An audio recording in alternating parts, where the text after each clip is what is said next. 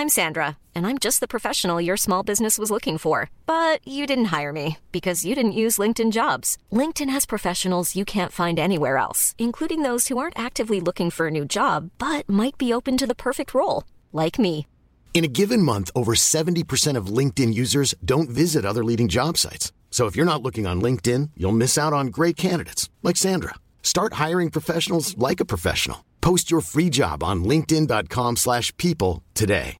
Hey Dave. Yeah, Randy. Since we founded Bombas, we've always said our socks, underwear and t-shirts are super soft. Any new ideas? Maybe sublimely soft. Or disgustingly cozy. Wait, what? I got it. Bombas. Absurdly comfortable essentials for yourself And for those facing homelessness. because one purchased equals one donated. Wow, did we just write an ad?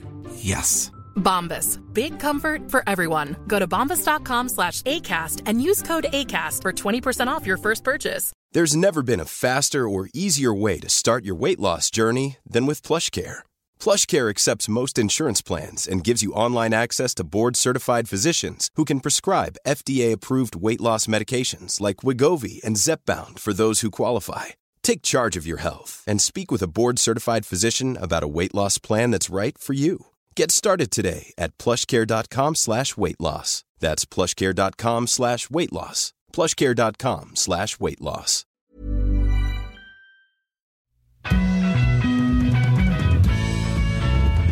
You're on Team Human, clearing a path for conscious beings in an automated landscape. This is where we challenge the assumptions underlying our markets, our media, and our machines, and look towards sustainable solutions, social connection, and re-enchantment with the natural world. Human awareness is not a computational phenomenon. We are real. I'm Douglas Rushkoff, and I'm on Team Human. Playing for Team Human today, Professor Richard Barbrook, social historian, labor activist, and technology critic. But What we don't want to be told is when we're being selling our wage labour to create surplus value for the capitalist class, that somehow it is you know, creating the Gaia mind. No, it isn't. It's capitalism, mate. Best known for his breakthrough essay, The California Ideology, Richard will be deconstructing the current techno political landscape and sharing with us new paths to resistance. It's time to intervene on behalf of people. You're on Team Human.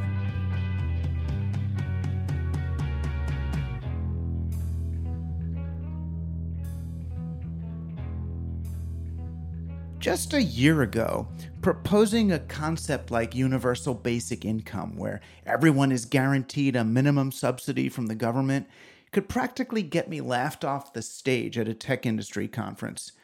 It seemed to go against every fundamental tenet of the creative destruction characterizing the digital economy. Don't reward the obsolete, force them to evolve. If people lose their jobs to automation, they should be retrained for new ones. You know, from the perspective of Silicon Valley's executives, only a hippie or a communist would suggest that people be given a livable wage simply for being alive. But for me, having just published Throwing Rocks at the Google Bus about the lopsided returns of the digital economy and all the anger that it was generating among San Franciscans displaced by gentrification, a guaranteed minimum income seemed to be an obvious solution to a problem first posed back in the 1950s by the inventor of cybernetics, Norbert Wiener. What would happen when the robots he was enabling would be able to till the fields and render human labor obsolete? Would we humans seize the opportunity to lay down on the beach and sip lemonade while our mechanical servants provided for our needs? Or would a paucity of employment opportunities throw our entire economy into chaos with humans perpetually competing for work against their more efficient and tireless mechanical peers? In fact, we already live in a highly automated world filled with technologies capable of producing more stuff than we can possibly use. Think of it. In America, companies compete for consumers and dispose of the stuff they can't sell. Many of us have storage units for the possessions we can't fit into our homes. We're living in such abundance with such a supply side glut that right now we're tearing down houses that are in foreclosure and burning surplus agriculture. By our current way of thinking, we can't just let people live in those houses or eat the food because they don't have jobs through which to earn the income to pay for them. But consider that logic for just a minute. We don't need to employ people in order to get some work done. We don't need more lawnmowers or vehicles. We'll need even fewer once we start sharing them with simple apps or uh, common pools of some kind. No, we need to create jobs for people so that we can justify letting them enjoy the stuff we already have in abundance. So, in such an environment, simply letting people have the things they need or a guaranteed income, entitling them to the basics like food, housing, and healthcare, it seems an obvious solution. If people want luxuries beyond that, they can compete for work or get more entrepreneurial. It's an idea that was first floated in America by none other than Richard Nixon in the form of a negative income tax for the poor. And as I explained in the book, study after study has shown that a guaranteed income doesn't lead to laziness. The financial safety it affords actually leads individuals to take greater creative risks. And that's why I should have been glad this past spring when developers at Uber began to ask me about universal basic income. I just delivered a talk in which I blamed the company for extracting all the value out of the taxicab market without any real intent of making it sustainable. In my view, and this is the real view, they were simply using the cab market as a beachhead in their bigger battle to monopolize all transportation and logistics, just like Amazon used books as a foothold into retail with little regard to the effect on authors or publishers.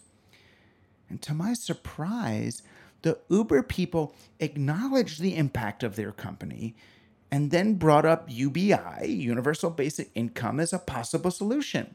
Wouldn't that let us keep going? One employee asked me. So while I should have been thrilled, the workers and leaders of some of our biggest Silicon Valley firms, from these folks at, at Uber to similar audiences I've met at Facebook and Google, that they finally jumped aboard the universal basic income bandwagon. I don't know, my encounters with these people so far, with this new breed of UBI advocate, has convinced me that they're doing it with much less altruistic ambitions and that their plans will lead to entirely less benevolent outcomes.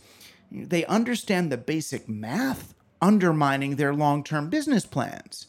If they automate all the jobs, who will be left to buy their services? Even the data that companies such as Google mine from our otherwise free online activities will be worthless if we have no money to spend. The penniless have no consumer behavior to exploit. So it's as if these firms want to be able to destroy people's jobs in the name of bottom line efficiency while still depending on those very people they've unemployed to serve as consumers for their products. Why let joblessness impede corporate growth? If the people have no wage wealth to extract, then let government print money for them to spend. So I'll admit it's gratifying to hear a multi billionaire like Facebook founder Mark Zuckerberg echoing the words in my books as he asks graduating Harvard students to figure out a universal basic income strategy for America.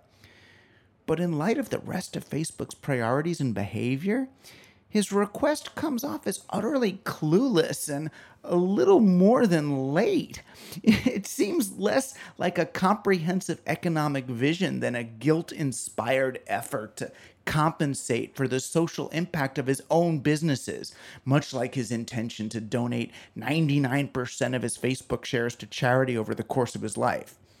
If you have to donate 99% of your winnings, maybe you took too much to begin with. It's as if by dropping out of college himself to pursue his social media startup, he missed the courses in civics, economics, liberal arts, and sociology that may have prevented him and his company from becoming part of America's economic problem rather than its solution and I'd have an easier time accepting his proposal at face value if Facebook weren't spending so much effort avoiding paying tax on its massive profits. Where's universal basic income supposed to come from if not the profits that the companies have made by cutting out human labor in the first place? Likewise, The Uber employees I spoke with sounded genuinely concerned about the many drivers they hoped to replace with robot vehicles. They were aware of the irony of Uber drivers being used to train the algorithms that would soon drive cars without human participation, and they hoped that universal basic income could somehow solve the joblessness problem that they were themselves creating. But underlying all of these second thoughts and compensatory strategies is a short sighted faith in the inevitability of technology's conquest over mankind. By focusing single mindedly on the efficiency of his code and algorithms, the technophiles of Silicon Valley have engendered a business culture that values speed and efficiency over everything else. Yet it's only in such an environment that robots win out over humans. Sure, a robot may be able to do my job better than I do, but since when are jobs the only way for people to contribute value to our society and economy? In fact, employment as we know it is a rather recent artifact of the industrial age. It only came into being when small businesses were outlawed by the establishment of the chartered monopoly, or what we now think of as the corporation. Only sanctioned monopolies were allowed to function in particular industries, and former small business owners were forced to travel to cities to work as employees of larger companies. So instead of creating and exchanging value directly, people worked for an hourly wage. Time became money, and the job became a way of measuring value as some function of productivity per hour. Of course, machines are better at that. That's why, to me anyway, it's ironic to hear so much anxiety about robots and algorithms taking away people's jobs and the difficulty we're going to have inventing new jobs for the displaced. The solution may be less a matter of how to find jobs for people than challenging the underlying assumption that jobs are themselves necessary for the vast majority of people in a healthy economy. Who wants a job anyway? We want stuff. We want to exchange value and create meaning. But jobs were not invented for that purpose. Neither is industrial efficiency the best North Star for a human society and economy transitioning from an industrial to a digital age. Instead of exploring the possibilities unleashed by digital technology to retrieve the independent value creation and peer to peer networks repressed by early corporatism, we're doubling down on the industrial age values of growth and efficiency as well as its willingness to externalize the worst of its effects. We argue more about saving jobs that computers and smartphones may replace than ending the slave labor that goes into their mining and manufacture. Were we to approach technology development from the perspective of human welfare rather than looking at such problems after the fact, we may come to realize that efficiencies for the bottom line often translate into grave consequences for everyone else. Adam Smith argued that in any healthy economy, we need to embrace all three factors of production land, labor, and capital.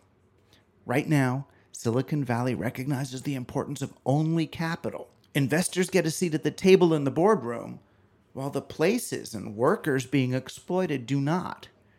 That's how an otherwise promising digital economy instead accelerates both climate change and the disenfranchisement of labor. Only capital scales infinitely the way digital platforms demand. The real world cannot compete. Maybe we need more people making this stuff at higher wages and less efficiently in order to take the planet and its people into consideration. Throwing them money after the fact may be better than nothing, but it's not a sustainable solution to the problem of digital companies conceived on the presumption of extractive perpetual growth. They will still necessarily take more than they give.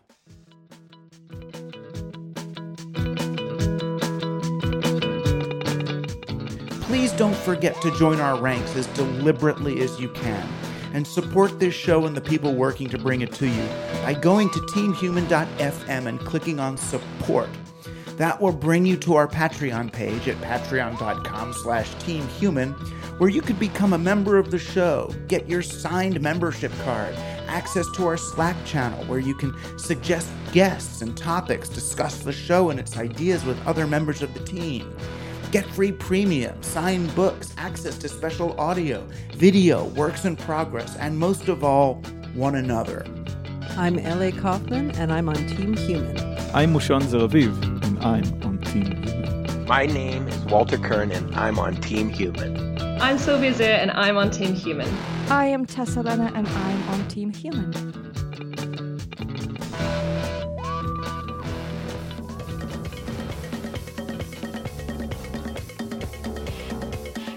We're Team Human, coming to you alive from the Basement Laboratory for Digital Humanism at CUNY Queens College and online at teamhuman.fm. Hi, this is Steven. Before today's interview, a brief producer's note. Today's show was recorded in London and comes to us thanks to our friend Luke Robert Mason from Virtual Futures. Check out virtualfutures.co.uk to learn more about their work. Thanks, Luke. Now on with the show. Today's guest Richard Barbrook is probably best known for his breakthrough essay, The California Ideology, which first exposed and critiqued the libertarian underbelly of our supposedly free to be you and me internet. His book, Imaginary Futures, looks at the way fantasies of the future have been used to steer society toward particular, usually market based and exploitative outcomes you wrote the California ideology really 18 months into the wired revolution. And the wired revolution came really three or four years into the actual internet revolution and successfully recontextualized what I saw as a people's evolutionary, beautiful Siberian leap yeah. into connected consciousness, into just a, a reactionary. Uh, uh, a, a, reactionary effort to prevent digital technology or networking from changing the uh, established power power well, structures. I think I think that's that was the European reading of it. So we were told we were anti-American, which I thought was quite shocked about. I then wrote another one slagging off the Deleuze-Guattari right. called "The Holy Fools," just to sort of balance it out.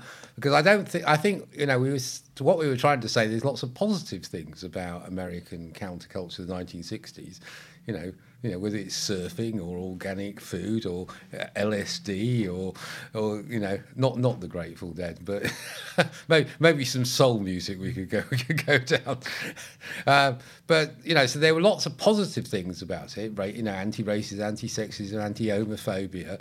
It's just that they what they'd done is they'd taken that imagery, the basically the the look and feel of it, and then used it for a corporate agenda.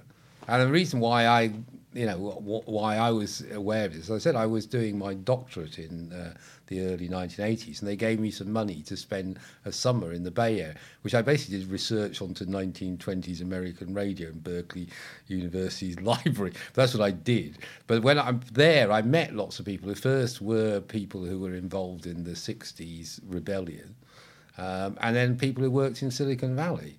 Um, I did remember meeting this guy who'd done acid with Steve Jobs, uh-huh. and and told me how basically how he was a sellout. yeah, and there were lots of people. There were lots yeah. of people like that you met who actually had kept the faith. You know, they'd stayed politically on the left.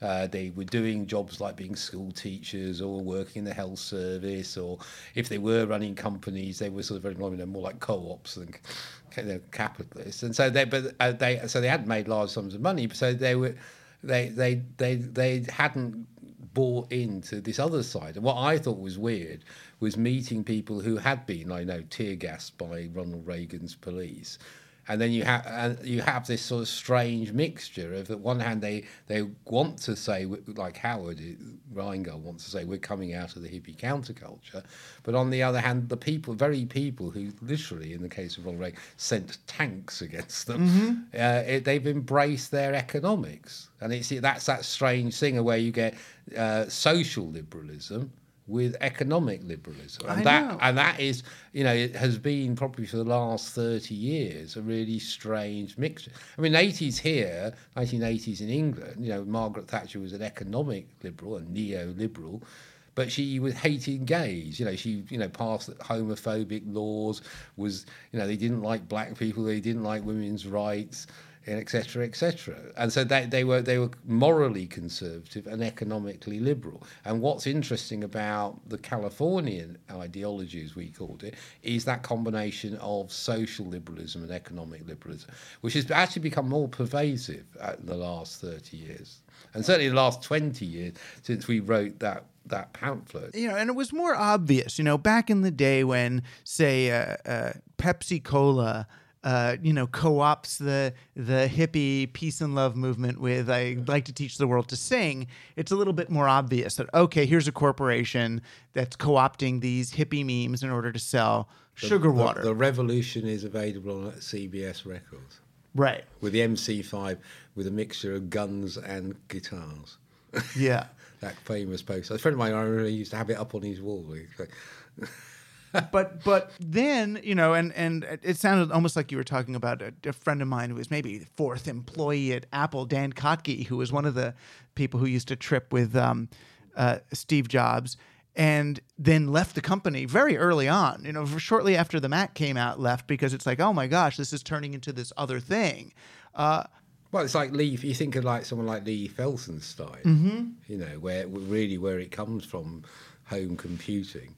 You know, he wants to create. He basically wants to liberate the computer for the left. So when I mean, they thought there was going, you know, the American system was going to collapse, and in the in the sort of Mad Max universe, we'd all need our own little personal computers to survive. Right, or Richard Stallman Yeah. of of New, who Yeah. uh, who Yeah. hates uh, the open source movement because that's really just another form of uh, you know shared capitalism or something rather than uh, anything genuinely distributed. But I said that. I, so there is that. You so you can have that sort of moral absolutist position. But I think we were trying to steer between the 2 Mhm. So so you, not to reject it, you know, but uh, just say because we actually love this technology. We were actually teaching people to learn how to you know make software. Which they then would sell to advertising agencies for a living on things like this. So you know we're we're operating within the system. You know, so, but so we like the technology, and the possibilities of it are amazing. It's just well, what we disliked was being sold this as uh, the ideology of it. You know, if you just say, well, this is the reality is you've got to pay the rent, you need to put food on the table, you're going to have to work for the man at some point. You know, you might try and set up your own stuff, and that's really good, and people should try to do that. But you know, but what we don't want to be told is when we're being selling our wage labour to create surplus value for the capitalist class, that somehow it is you know creating the Gaia mind. No, it isn't. it's capitalism, mate. Just shiny new, you know, 1990s or 21st century capitalism, or whatever it is. But isn't there, or at least wasn't there, an alternative? You know, when it was, you know, Fraser Clark of Evolution magazine and Howard Rheingold and the the the crazy little lefty hippie psychedelic users who were, you know, writing fractal programs on Sun computers before Wired magazine came and declared the attention economy and the long boom, and that the internet, rather than being the the uh, uh, rather than being the enemy of capitalism, which many of us thought it was, Wired said, "Don't worry, it's the savior of capitalism. Now you can invest in this." Wasn't that a turn, a, a, a detour? Wasn't that a turn for the worse? Can't that be corrected in some way? That's the way I felt that the California ideology that you wrote was exposing this, was exposing Wired magazine and Wall Street's co-option of the internet for uh, uh, an entirely But uh, it was never, destructive but it never was unco-opted. You know, I wrote this book, Imaginary Futures, about the origins of the internet. Mhm. I mean, what you know, you know, and the, the the myth is that it was founded by hippies, but it wasn't. It, it's actually all these dodgy people who my father, my explain, my father was on the right wing of the Labour Party, and knew people like Walt Rostow, who was national security advisor to Johnson, and murdered quite a large number of people in Vietnam indirectly. But also he knew Daniel Bell and all these sorts of people. They, say what I call them the Cold War left because they were the left. They're in the Democratic Party but they're, they're and at home they were quite socially progressive, you know, civil rights and first environmental legislation in America under the Kennedy and Johnson. But as soon as you go abroad, they they're they're genocidal. You know, there's carpet bombing the Vietnamese peasantry for daring to resist American occupation. And so that that I find interesting. And so the internet comes out of this comp- Cold War competition because they, you know, the, the Russians sent the first man into space in 1957 and the first woman into space, you know, uh, and all this, this, you know, sorry, satellite man and woman. And then the Americans go, what's the next thing after the space race? And what the CIA identified was the internet, actually, in the early 1960s because the Russians were talking about building cybernetic communism. And the, they, they report this, and so they set up this thing called ARPA. And ARPA, what's ARPA supposed to do? It's supposed to stop the second Sputnik, second Yuri Gagarin, humiliation of the United States by the Soviet Union. And they identify the next point of humiliation is the internet, building a computer network society. And so this myth I, I, always thought that the myth of the information society, or what you would call your Gaia mind thing, came first, and then the internet came afterwards. But actually, in a way, you know, in a way, that you have to understand it goes much further back. It goes back to this Cold War confrontation between America and Russia over who owns the future. And if you identify the future as the network society, yeah, then the two people have they they're racing to develop it. All that money. why did they spend all that money developing the internet? I never really, I never, never bought this thing about it's to survive a nuclear war. Right. You know, why would you replace cheap, reliable switches with expensive, flaky mainframes in the early '60s to create a communications device to survive nuclear? I mean, mainframes would fall over if you sneezed on them, let alone if you dropped a megaton bomb down. Right. So it was obviously that was just hokum. It's to do with this vision of who owned the future.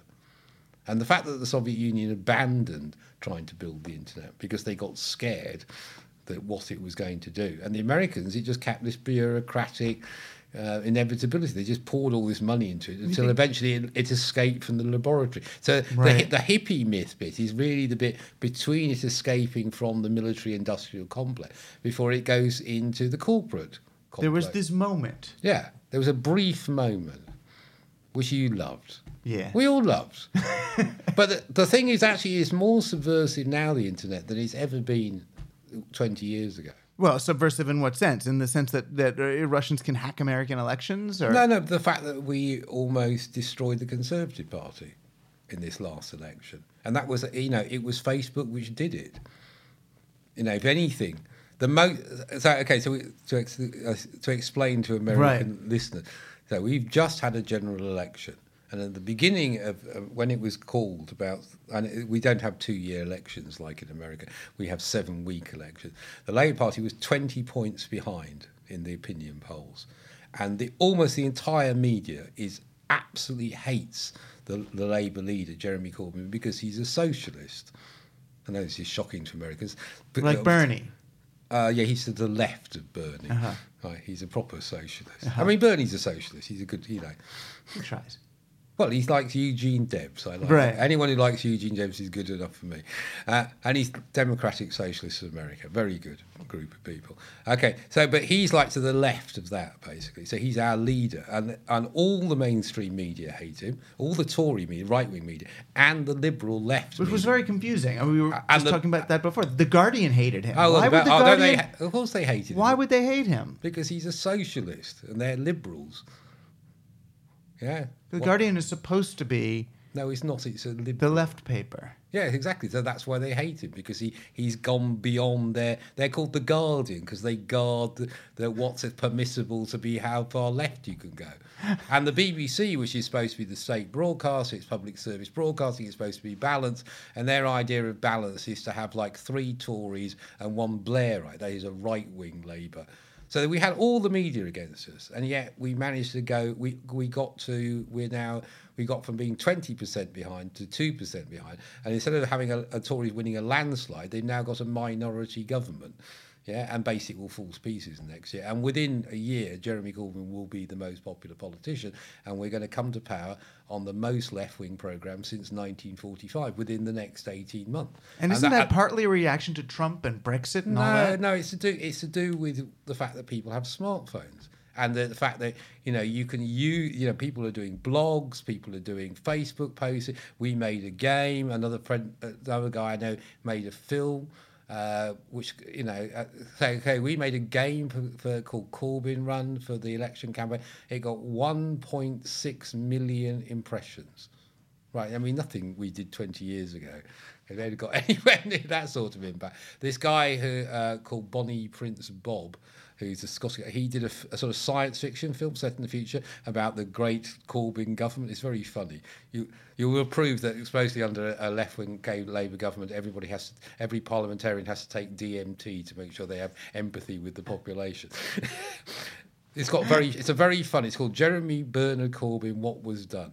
Right, it's a very funny film. He got a million views of this film. But why does social media work toward these, you know, progressive and leftist because they coherent aims in England, but in the states, it feels as if social media is just this weaponized memetics, this destabilizing force. That that the more time we spend in social media spaces, the less coherent we are, the less we can make choices, the more uh, to, we revert to our almost reptilian, automatic, fear-based uh, activities. Whereas here we just laugh at it. Humour was a big thing on the left here.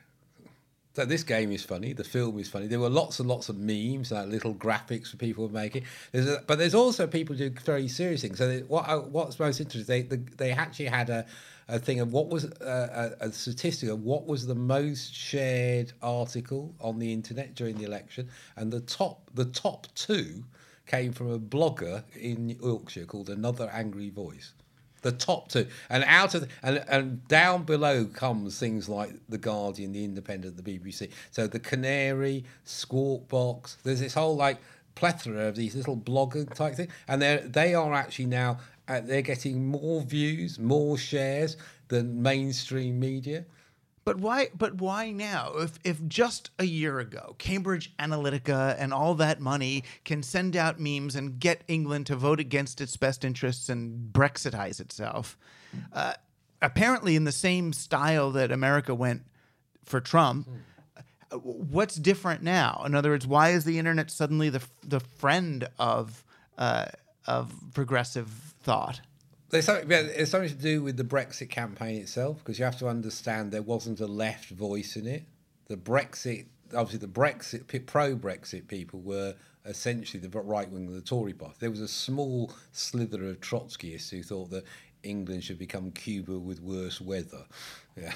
Yeah, but basically they had, they had no voice in it. Uh, and then on the on the pro Remain, the pro EU one, it was run by Blairites, the right wing Labour Party, and the, the, the then government. So a lot of it was just like an up yours of the government. Uh, a friend of, uh, a friend of mine who is who's a bus driver voted to leave because he hated the prime minister's posh accent. So that's the only reason. I mean, you know, he just did it up your. Though I did have an anarchist friend who said he voted leave because he wanted to fuck the system, and I told I told him well, you're probably the only person who's going to be satisfied with the outcome of the Brexit re- referendum because the, the, Brexit's never going to happen. So the pro-Brexiteers are all going to be disappointed, and the Remain people are all in trauma because it, they're going to have to go through the, this thing, you know, all these crises until Brexit doesn't happen. Whereas my anarchist friend just is enjoying the chaos. well, chaos indeed. So you don't think Brexit will actually happen? I don't think it's possible. We could have Beano. Do you know Beano? No. Oh, it's a, it's a children's comic here. B E A N O. But B I N O is Brexit in name only, where we pretend to leave the European Union, but we're still in it. That's basically what's happened after this election because they were going to do what's called a hard Brexit, right. where we were going to suddenly be show, declare independence of the EU, and we are going to go back to 1900 when Britain ruled the waves and we had it was Empire 2.0. I yeah. think it's jokingly. Good called. luck with that. Um, and everybody, we're going to be the free trade capital of the world and all this bollocks, but that's not going to happen anymore. I mean, I, I, I think that went out the window in the election. So then they say, oh, well, we have to be a member of the customs union, single market. So once you do that, you may as well stay a member. I assume that's what's going to happen. It, it, it was a sort of, it was a sort of fantasy moment. It's a bit like when they fired on Fort Sumter in 1861. Right. they had all these what they called fire fire eaters, weren't they? The the secessionists in the mm-hmm. south and they just like this small minority, and they they basically prov- you know when they ma- managed to get to the stage where they provoke secession, in which case, four years later, Sherman's army came to liberate Charleston. but you seem uh, I don't know rather sanguine about about all this. In some ways, I saw I, I originally experienced you as the guy who said, "Doug, you got to pay attention to some of the the bigger picture here. Um, I'm not sanguine about it. I'm just realistic. I realise, you know, it's not. but you're not apocalyptic Why should we be apocalyptic? because maybe it's all, we're destroying yeah. the planet. Oh, because you're Mr. Trump. well, even before Mr. Trump, we had we have serious. Uh, Ronald Reagan, the president's brain is yeah. missing. Oh, yes. And you had George W. Bush. The Republican Party just managed to produce amazing candidates for president, and then they elect him. Yeah, and we're still, you know, en- enslaving millions of people. We're still pumping millions of gallons of toxic things into our environment. You're still stuck in the 1960s or 50s, probably. This is strange, America. It's like my mother. My mother. See, I went. I have to explain. When I was a small child, I lived in America for a year in the 1960s. So, which I, the only things I can remember about this thing in my school, I could uh, eat ice cream every day, even though it was minus five outside. That's centigrade. I have to Celsius. I have to say, not. Uh, Whatever, whatever, what, well, whatever temperature. Fahrenheit, yes, I'm trying to think what it is. Fahrenheit you use, don't you? Uh, so, but she said well, when when they went to America in the 60s, 1960, it looked like the future. It was everything was bigger and richer and everything, you know, and one more wonderful. And now you go to America, and it looks like the past, which is strange. In 50 years, it's gone from being the future to being it's been overtaken. I mean, I have Chinese friends who said this. You know, that they went to America in you know I'm sorry they went sort of 1980s, and they were just thinking this was what communism was supposed to be. You know, where everybody has a house and they have televisions and they have cars and you know everyone's got the vote and civil liberties. Now they go there and they go ha ha ha. They don't even have one kilometre of high speed rail. Right. and things like this, you know. Well, we built the dream that we thought we wanted. You know, the Levittown, uh, FDR New Deal dream Yeah. happened, and They we did. ended up But you didn't. You didn't carry on evolving. right. So this means the next, you know, it's, it is. I mean, I mean, obviously England has got lots of problems, but if you compare America to say Northern Europe, you know, like Germany, Scandinavia, it does seem very backward. Oh, it does, and it not only is it backward, but our people are voting to bring it backward even more. Well, make some America of great them, again. some of them. I think the real thing uh, uh, which comes out of this election we had here is a lot of people don't vote because they see no choice. And one of the things we did in this election is prove if you offer them a left-wing choice, surprise, surprise, large numbers of people will turn up to vote for the first time. Not just young people, because there's this thing now. It's oh, it's the young people. They bribe them by offering them. Oh, free- the millennial free- vote, yeah. yeah, free tuition. You know, they know abolish tuition free fees and whatever. You know, we were offering them all these freebies. You know, free money, but actually it's not. It goes right up to people in their forties, and it's and, and it's because people who just thought that why bother voting? I mean, I, I canvassed in the 2010 election when the Labour Party was still basically Blairite, and people would say you're all the fucking same. You I mean- and they were true. It's like, which neoliberal do you want? Do you want a slightly pink neoliberal? Do you want a sort of centrist neoliberal or a, or a conservative neoliberal? But it's three types of neoliberal. As the anarchists would say, whoever you vote for, the government get in, or neoliberalism. And now, now we've got to a stage where you can start to offer, with people like uh, Jeremy Corbyn's wing of the Labour Party, here, all Bernie Sanders in America, you can actually start to say to people, there is a choice. You don't have to put up with this shit anymore. And you know there are these democratic mechanisms, and if enough of you go out and vote, you can change the system. Particularly if you don't think it's just about voting, but actually you have to get involved at a community level in all in your trade unions, uh, making culture, all the rest of it. And that's actually what powers it forward. Because there's no way you know a few hundred Labour MPs controlling the House of Commons are going to change this country. But if we have already 750,000 members of the Labour Party and millions of people voting for it, and you actually mobilise them, then neoliberalism would collapse tomorrow. And that is what's starting to happen in the states too, though. Now Yeah. we're getting thousands of people, you know, volunteering women to run for office who've never considered it before. People joining parties, people uh, joining uh, labor unions, credit unions. Exactly. uh, we need uh, to rebuild all that. I mean, they did, the neoliberals deliberately smashed all this up. and a lot of the left just ran around because mainly because they were obsessed with things like identity politics. You know, me, me, me. I'm the most oppressed. Uh, And you, what you do have to do is rediscover class unity. The the right wing is playing identity politics too. Oh though. no, they they're Trump's the, people are they're the are- best at identity Yeah. politics. They love identity politics. It's not surprising that Richard Spencer embraces identity politics, is it? Yeah, I mean that's what happens if you go down that route. Well, it feels like the one thing you really can't change is class. Finally, though. No, and it is about class. I mean, really, you know, I was very involved in radical politics in the 1980s here, and we were pioneered a lot of this stuff about. Uh, you know, we were very focused on things like multi, multi. You know, this is a multi-ethnic, multicultural city. Let's celebrate immigration. You know, my son is uh, his- his mother is an immigrant. You know, uh, this is this is a you know this is where all everybody. me- It's the original city called the melting pot actually and i- is is London is the original melting pot. Um, so this is, you know, this this is something to celebrate. We got absolutely monstered by the Tory media because we said respect our gay brothers and lesbian sisters. Uh, and things like people with disabilities, all these other. But the purpose of it wasn't to create little separate groups all going, I'm more oppressed, but actually to unite them together, to stop people being divided over race.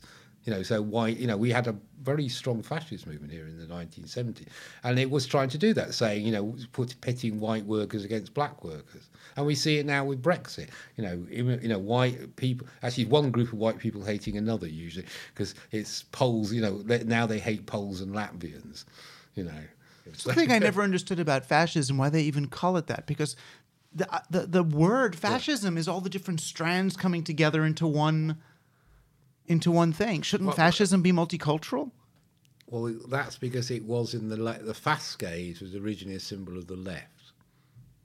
When it, in it, well, obviously it's originally the Roman Republic, but the Right. Fasces, as you as you point out, which is it's lots of sticks stuck together, was adopted as a symbol first in the French Republic, and then later, particularly in Italy, where he got it from.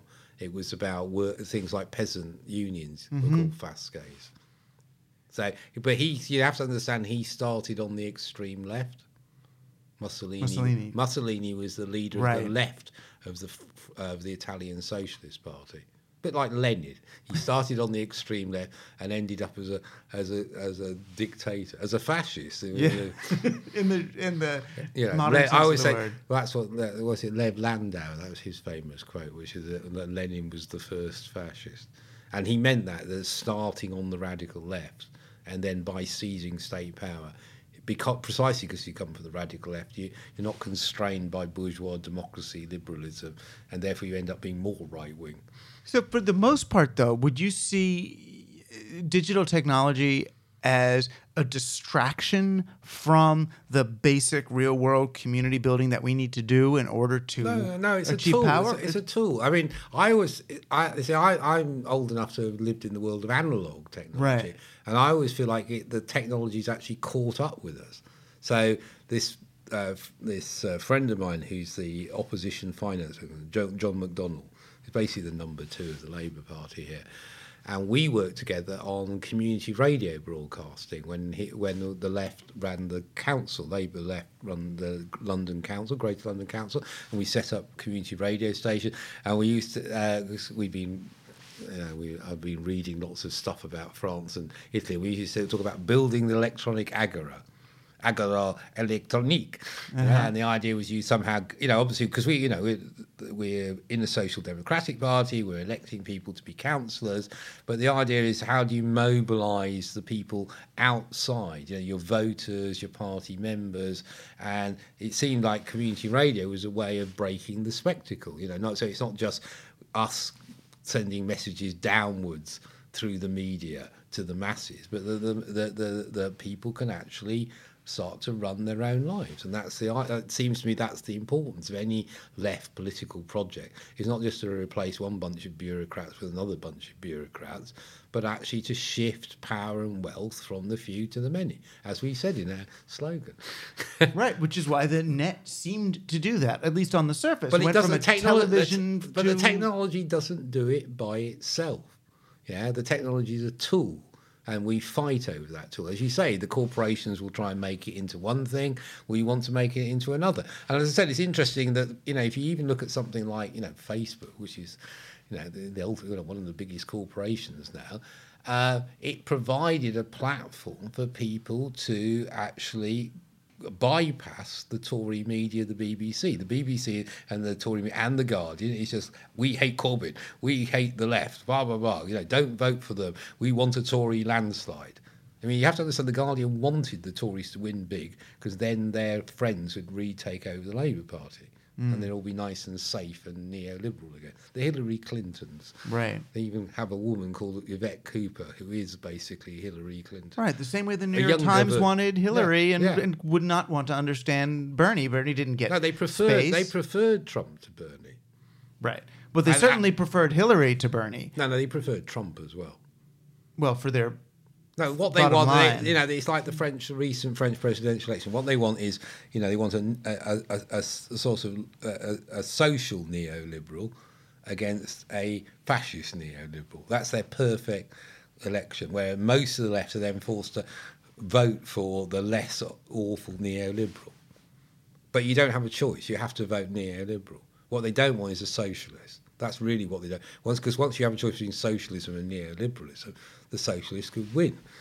And then suddenly they they might have to pay more taxes. But as you but as you as you exposed me to in books like uh, Science of Coercion, uh, yeah. which you sent me, and uh, uh a number of others, uh, neoliberalism is embedded in in America's. Uh, and I suppose Europe's too, but but America's internationalist movement of the 50s, 60s, and 70s. Well, it actually came later because originally it was a sort of Fordist movement. You have to think originally they were in favour of big government. Big government and big business were allied together, and they started to separate really uh, in the 1970s, 80s, when basically Wall Street reasserted itself. You have to so the, obviously in up to the 1914, the First World War, capitalism particularly its Anglo-Saxon, as the French would say, versions, was dominated by the banks. Right. Uh, yeah. You know, if you read Marx's Capital, it's all about how the you know, the interest rate in, yeah. in the city of London is a determining fact, regulating fact.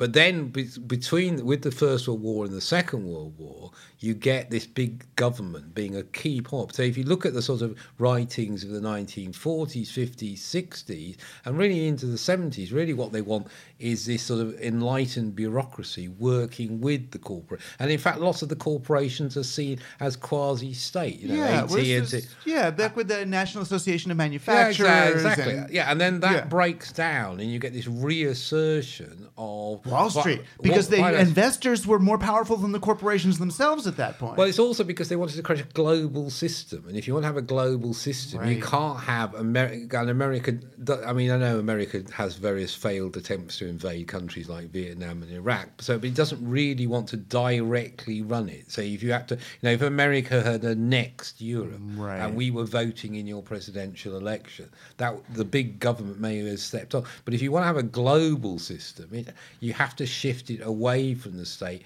to the banks. And now the banks become a regulatory system for a globe. And that is the shift that goes on. And the internet fitted with that, that I California ideology, because you suddenly say, oh, the state is terrible, even though the internet is entirely created. Right, or John Barlow saying, governments of the world, get off our net. This is for us. Which is you know? which the governments of the world had created for Right. Nowhere in there does he say corporations of the world get off the net. No.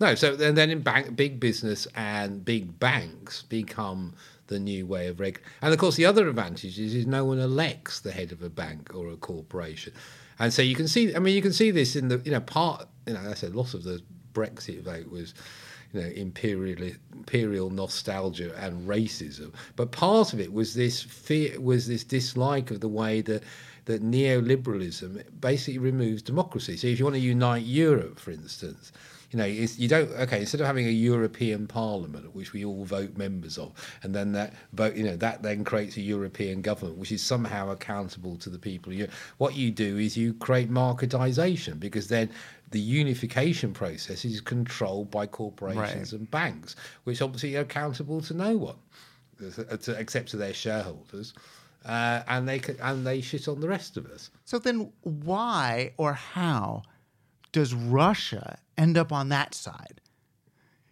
Russia was originally the communists. Why? When? When Israel wanted to partner with them on the kibbutzes, when uh, uh, They wanted to join the West, didn't they? That's what the KGB always wanted to do. They went, you know, it's not surprising that the KGB, Yuri Andropov, you know, Gorbachev, Putin, they're all they're, that's what they came out of. They they come out of the people who'd gone to the West and thought, well, why can't we be like that? Why can't we join them?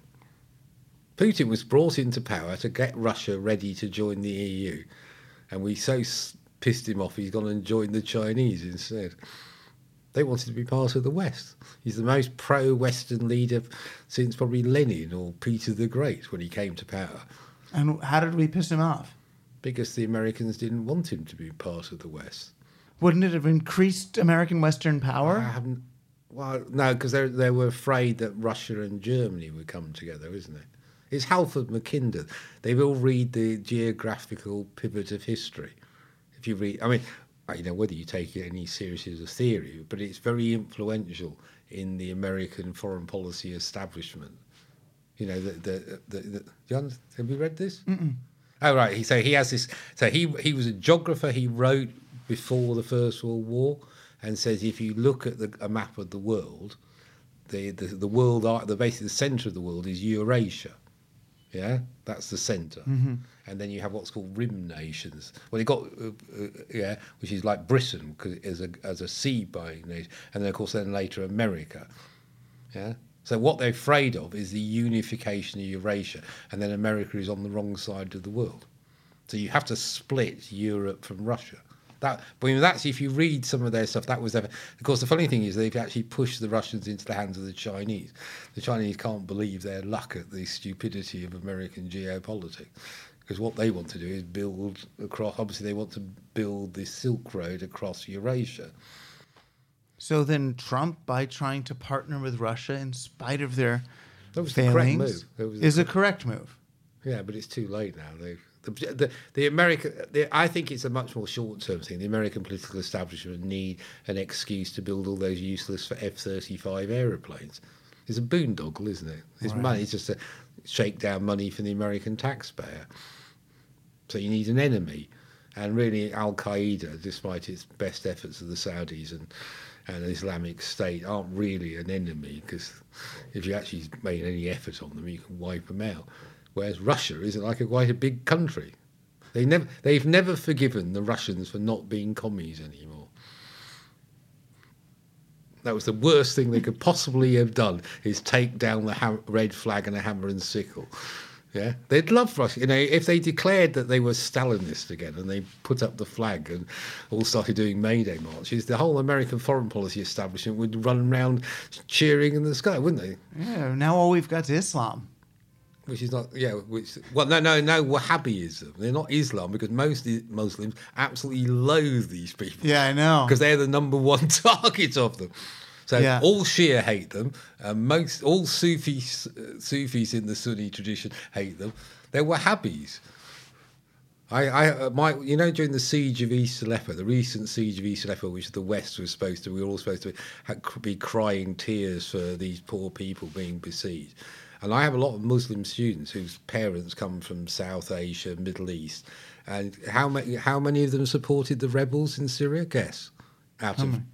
zero. They were all pro-Assad, which Hmm. I find is a bit scary, given I used to work with, a uh, in the 1980s, I worked with this socialist who'd been tortured by the Assad, the Assad's father's regime. He was a Syrian refugee here. But they all, all the Muslim students were just like, kill the whole fucking lot of them. No mercy. and is that because they're the wealthy?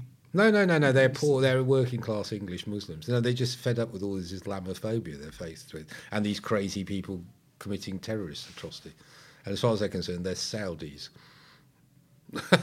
They'd happily string up the entire Saudi royal family, probably personally from the nearest lamppost. Do you think there's a a, a, a compelling reason for working class Americans hmm. to understand geopolitical geopolitical scene, or is it enough for them to get involved locally and improve their local economies, be less dependent on global supply chains and corporations? Also, he said wars are the, are the way of teaching Americans geography.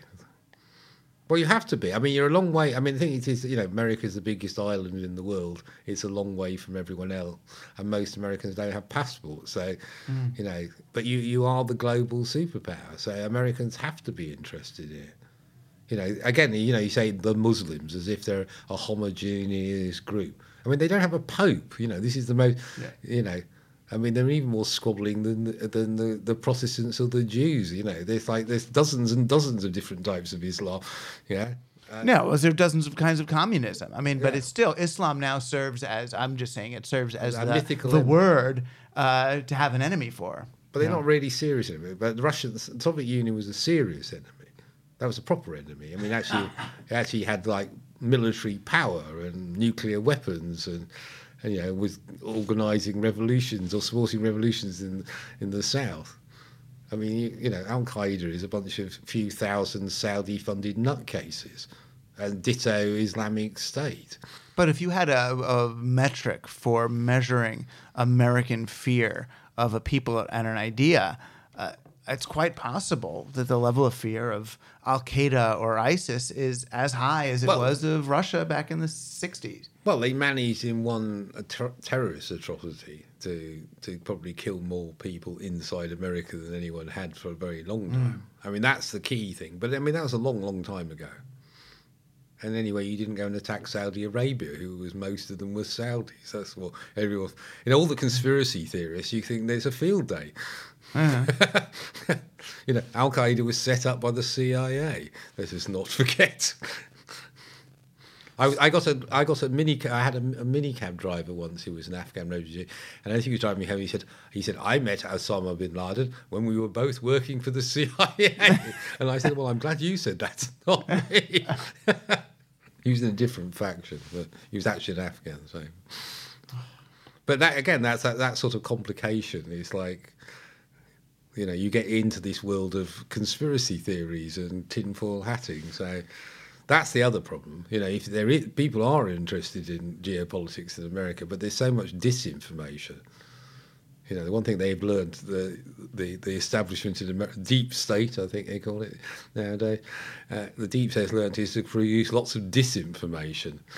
To, Yeah, to hide to hide what the real things in plain sight are. Right, which makes it hard to to follow the global news and There isn't any global news in. America. There isn't, right? And what am I supposed to do? Read my Guardian updates, which now you're telling me the Guardian's not even the Guardian anymore. It's well, it just reproduces the NATO line on Syria and Ukraine. Right.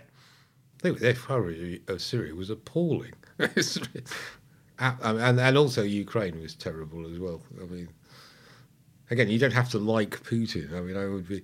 He was a, you know, he's an authoritarian conservative, but to just demonise this country uh, to, to then start apologising for rather disturbing Wahhabi head choppers in Syria. It seems to me a bit of a strange position to take if you claim to be a liberal paper.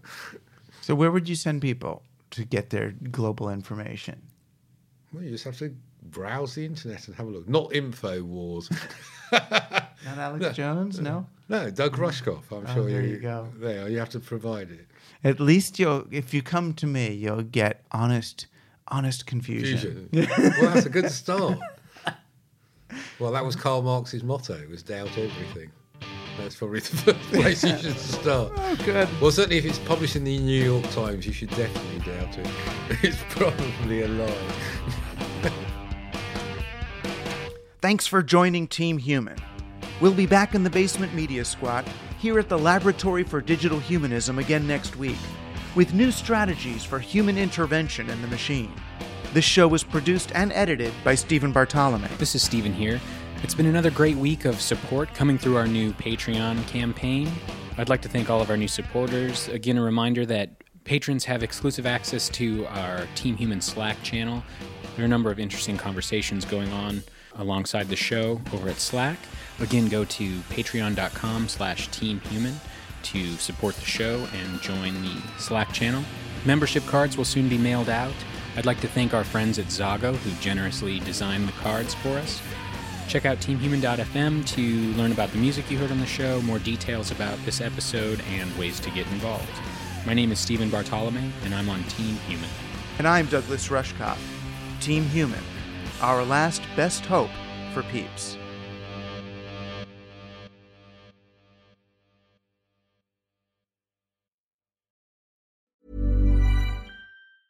Mom deserves the best, and there's no better place to shop for Mother's Day than Whole Foods Market. They're your destination for unbeatable savings, from premium gifts to show-stopping flowers and irresistible desserts. Start by saving 33% with Prime on all body care and candles. Then get a 15-stem bunch of tulips for just $9.99 each with Prime. Round out Mom's menu with festive rosé, irresistible berry chantilly cake, and more special treats. Come celebrate Mother's Day at Whole Foods Market. Planning for your next trip? Elevate your travel style with Quince. Quince has all the jet setting essentials you'll want for your next getaway, like European linen, premium luggage options, buttery soft Italian leather bags, and so much more. And it's all priced at 50 to 80% less than similar brands. Plus, Quince only works with factories that use safe and ethical manufacturing practices. Pack your bags with high-quality essentials you'll be wearing for vacations to come with Quince. Go to quince.com slash trip for free shipping and 365-day returns.